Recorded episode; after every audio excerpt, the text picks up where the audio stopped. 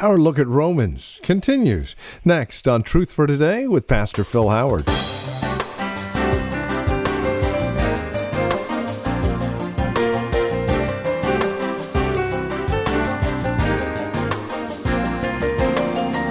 The diagnosis and the cure for the human race. That's precisely what the Apostle Paul deals with here in the book of Romans. And today we continue with our look at how can a sinner ever be right with God?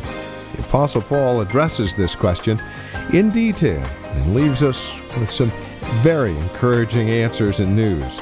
Join us, won't you? This is Truth for Today with Pastor Phil Howard, the ministry of Valley Bible Church in Hercules. We're working our way through Romans today. Here now with this edition of Truth for Today, Pastor Phil Howard. We're in the book of Romans, and for three chapters, it should have led you to depression because it should have proved you're guilty.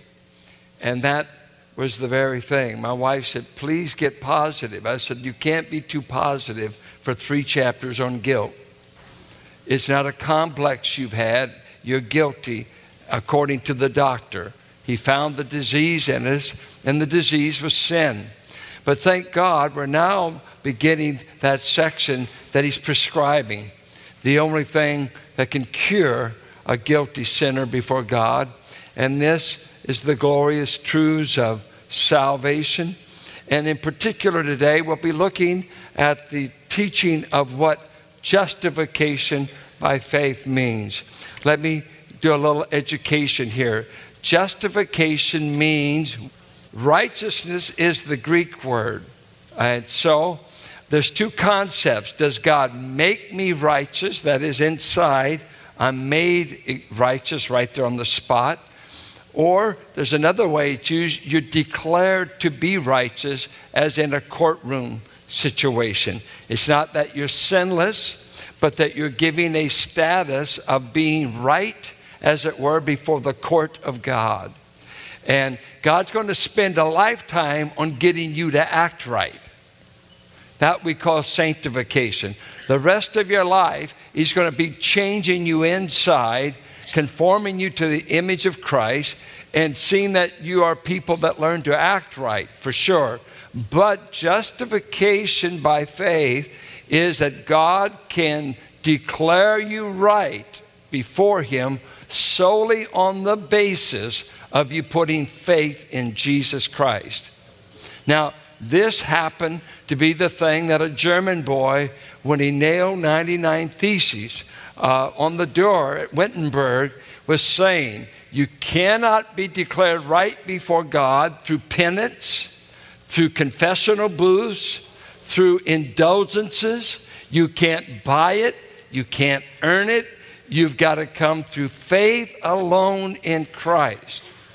And it shook the German Empire all of Europe, and all of a sudden the Pope says, We have a wild boar loose in the vineyard of the Lord. And the wild boar happened to be Martin Luther, who said, It's by faith, it's not by works. But before Martin Luther was Paul and the Holy Spirit in Romans 3. So let's pick up Romans 3 uh, 27. Uh, which makes no sense unless I tell you what he said prior to it. Let me just give you in summary what he says. He has said, To those who are guilty, you can be right before God without the law. The law can never justify you, it can condemn you, but it cannot give you a righteous status. Two, you can be right with God by grace alone. God, out of grace, freely wants to offer this status as a gift, not as a merit badge that you win. Uh, then he goes on to say, Jesus Christ had to die for God to have the privilege of declaring the guilty right. Here's the big problem, and we'll come to it again. How can a just God declare a guilty man right and not compromise his character? Well, the cross was God's answer, and Christ came and died for the Father to have the right and the privilege to declare you to be right without compromising his character. For God the Son paid for our crimes. God the Son paid for the privilege of God showing you grace. And so God says, I did not suspend righteousness. I did not suspend justice. Justice has been fully satisfied, and I am free to dispense grace to the guilty. And he could say to you, Do you think my son's enough? Well, whether you do or not, it was enough for him. He satisfied the Father, and he declared that he's just in declaring guilty people right. So God the Father needed the cross as much as you did to defend his character. So now, after that has been said, he says these words, and we pick up verse 27. Where then is boasting? Human boasting about our salvation. It is excluded. On what principle? On that of observing the law? No but on that of faith. For we maintain that a man is justified, declared righteous before God, apart from observing the law. Has anyone ever heard of the book of Galatians? He says it over and over. Is God the God of the Jews only? Is he not the God of Gentiles too? Yes, of Gentiles too.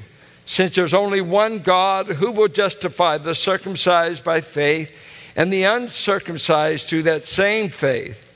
Do we then nullify the law by this faith? Not at all. We rather uphold it.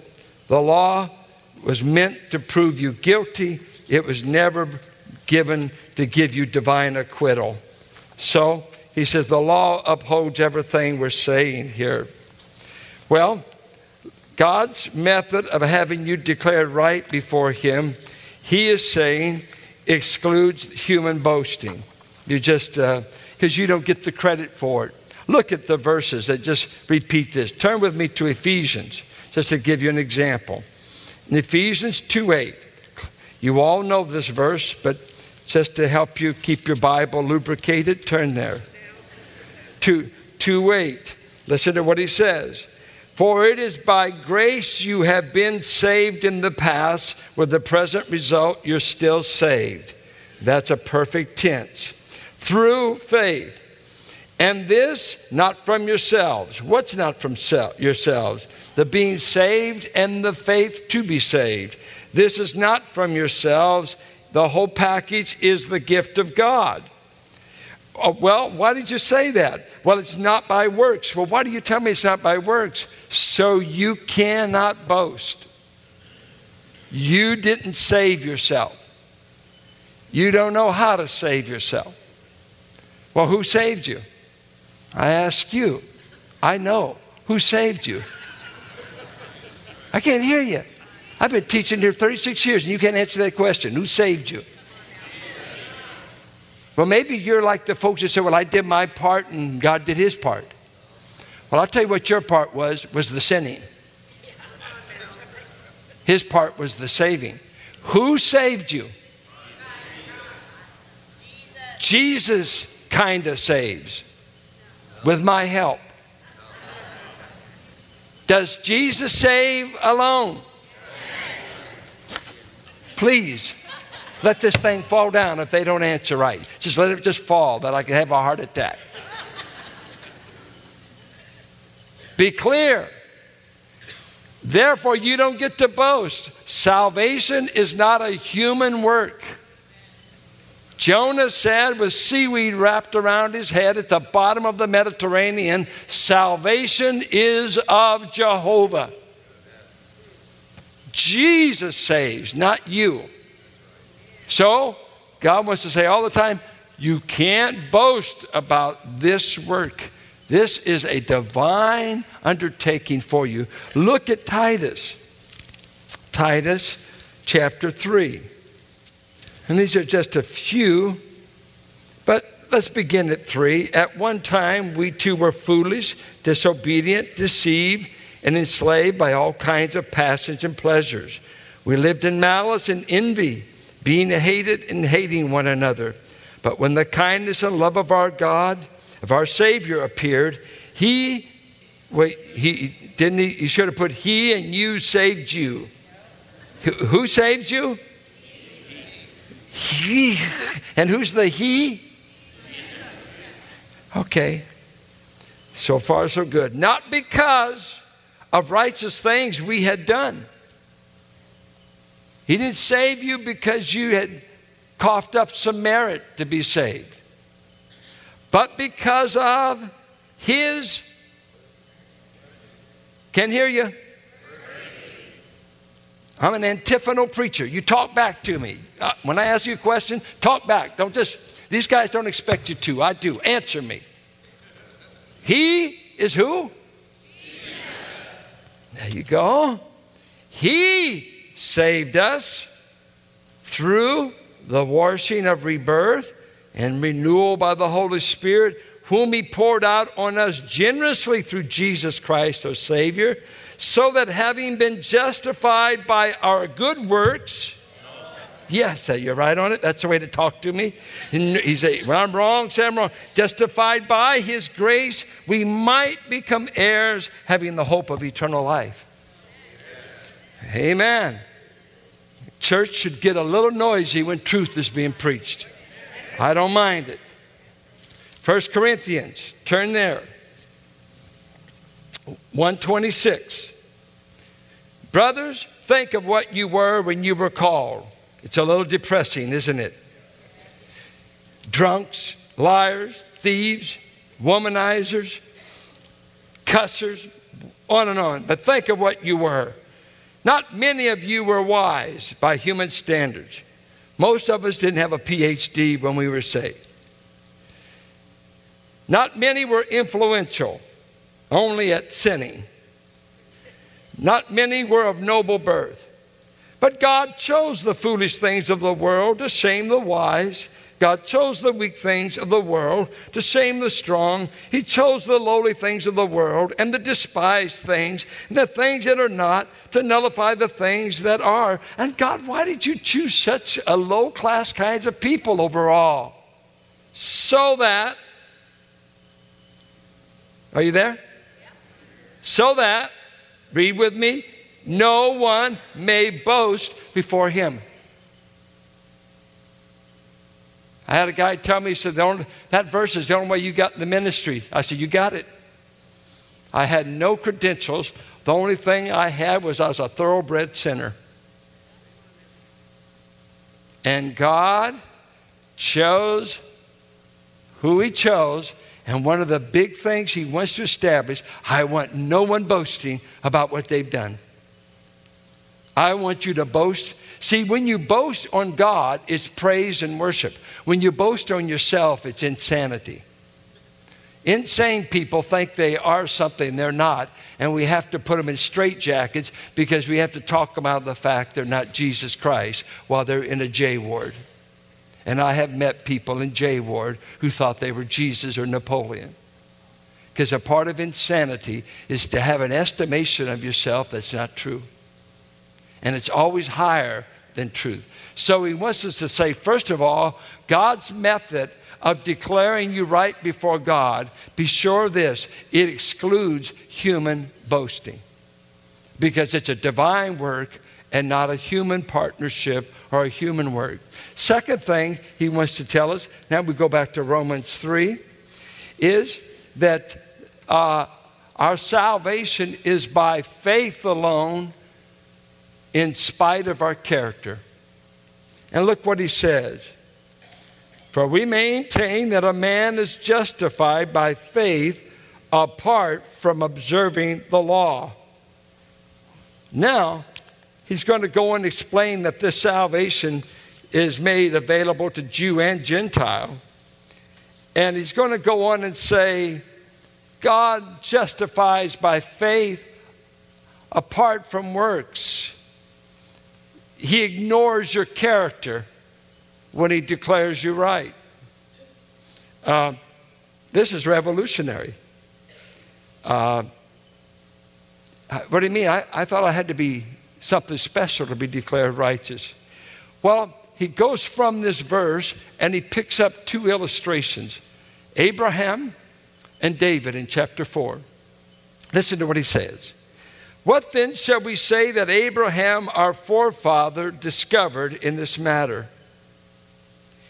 If in fact Abraham was justified by works, he had something to boast about, but not before God. Other words, if he was a good guy, he could boast to everybody else how good he was, but he couldn't before God because God really knew what he was.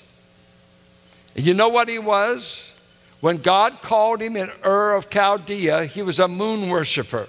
He was an idol worshiper, Joshua said. He was a pagan. He came from Heber, so that the Hebrews are named after him. But he was not a Jew when God called him, he was a pagan idolater. And he didn't obey God completely. He told him to leave his family, but Terah came with him, his father. Lot came with him. His obedience was partial.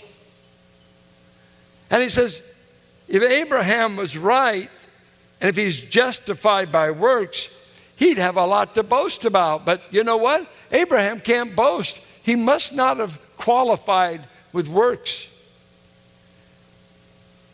And what does he say? Let me read something to you. The rabbis always used Abraham as the example of someone being that earned their status before God. And let me give you some quotes from the rabbis and from the apocryphal writings. Ecclesiasticus, called the Wisdom of Sirach, if you look it up in apocryphal writings.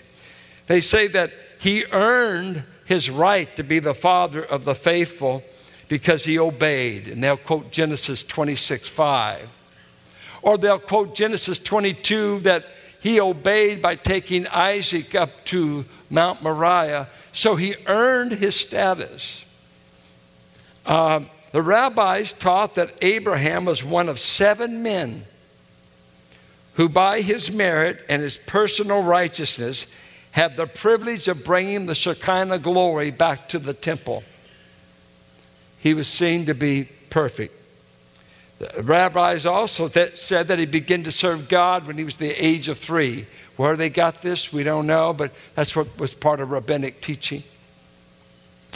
Uh, from the prayer of Manasseh, another non biblical writing, they said, Therefore, thou, O Lord God of the righteous, hast not appointed repentance for the righteous, for Abraham and Isaac and Jacob, who did not sin against thee.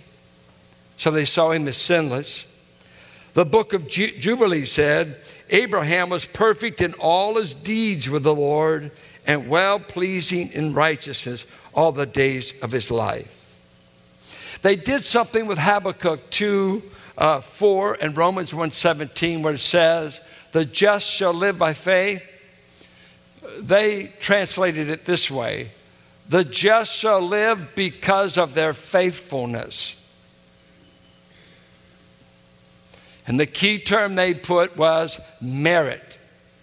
He merited what God did for him. And so the rabbis love to run back to Abraham, and Paul is always picking up Abraham in Galatians, in Romans. He said, Let's discuss, let's discuss this man, Abraham. And he goes back to Genesis 15 6 that the rabbis would translate, He believed God by being faithful, and God rewarded him through that merit and gave him righteousness through his faithfulness. Well, listen to what he says. What does the scripture say? Abraham believed God, and it was credited to him as righteousness. Now, was this because of his character? Watch. Now, when a man works, his wages are not credited to him as a gift but as an obligation. If he earned this righteous standing, God was paying him a wage. However, to the man who does not work but trust or believes God, who justifies the wicked, and it's really the ungodly, those who will give God no due. His faith is credited as righteousness. So he's contrasting a works righteousness that you earn and God owes you a paycheck versus a faith righteousness that God gives even when you're ungodly, even when before Him you've done nothing to merit it. It's a righteousness He gives solely in response to faith, not your character.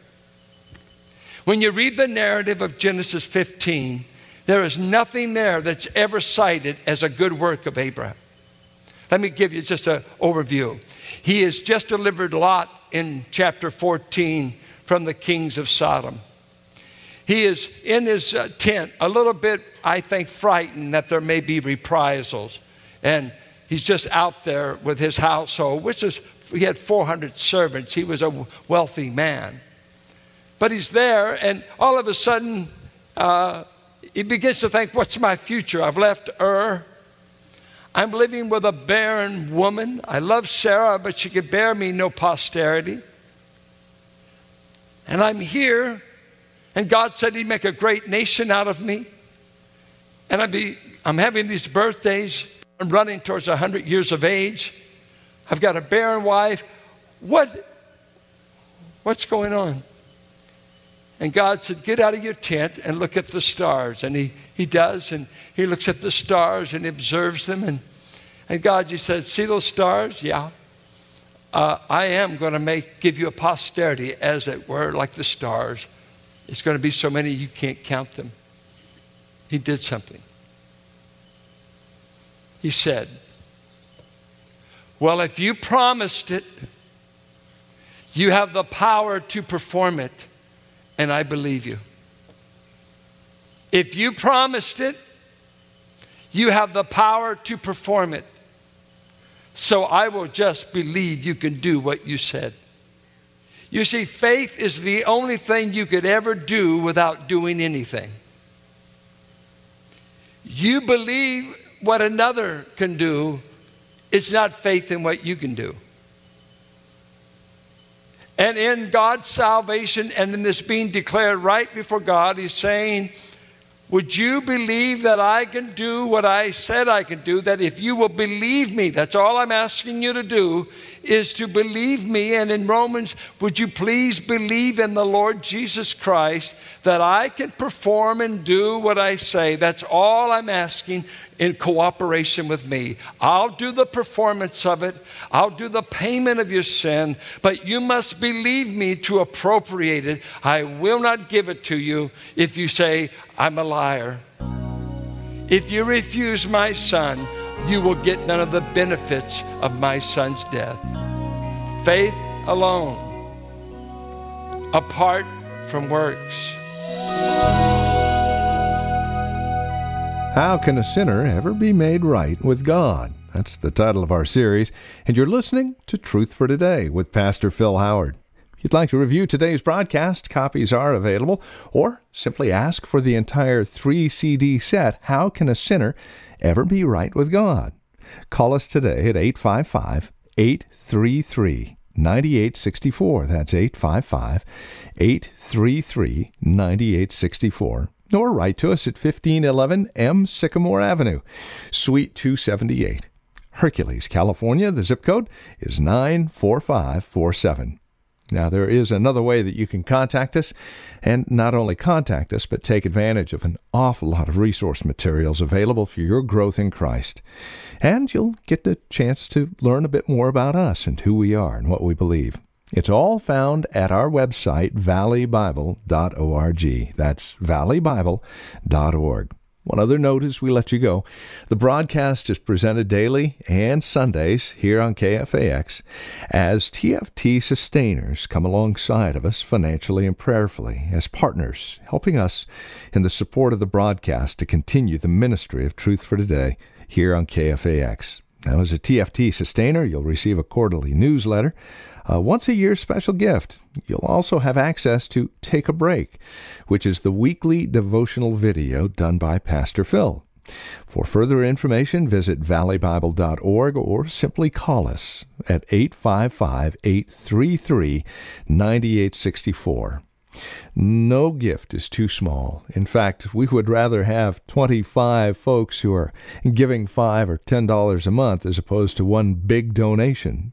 That's not to say we won't take a big donation as well, but again, that's simply to let you know that any and all donations are gratefully appreciated. And 100% of your donation goes back into the ministry here at Truth for Today to ensure that it continues here on KFAX. Please consider that as you call us at 855 833 9864 and then join us next time for another broadcast of Truth for Today with Pastor Phil Howard.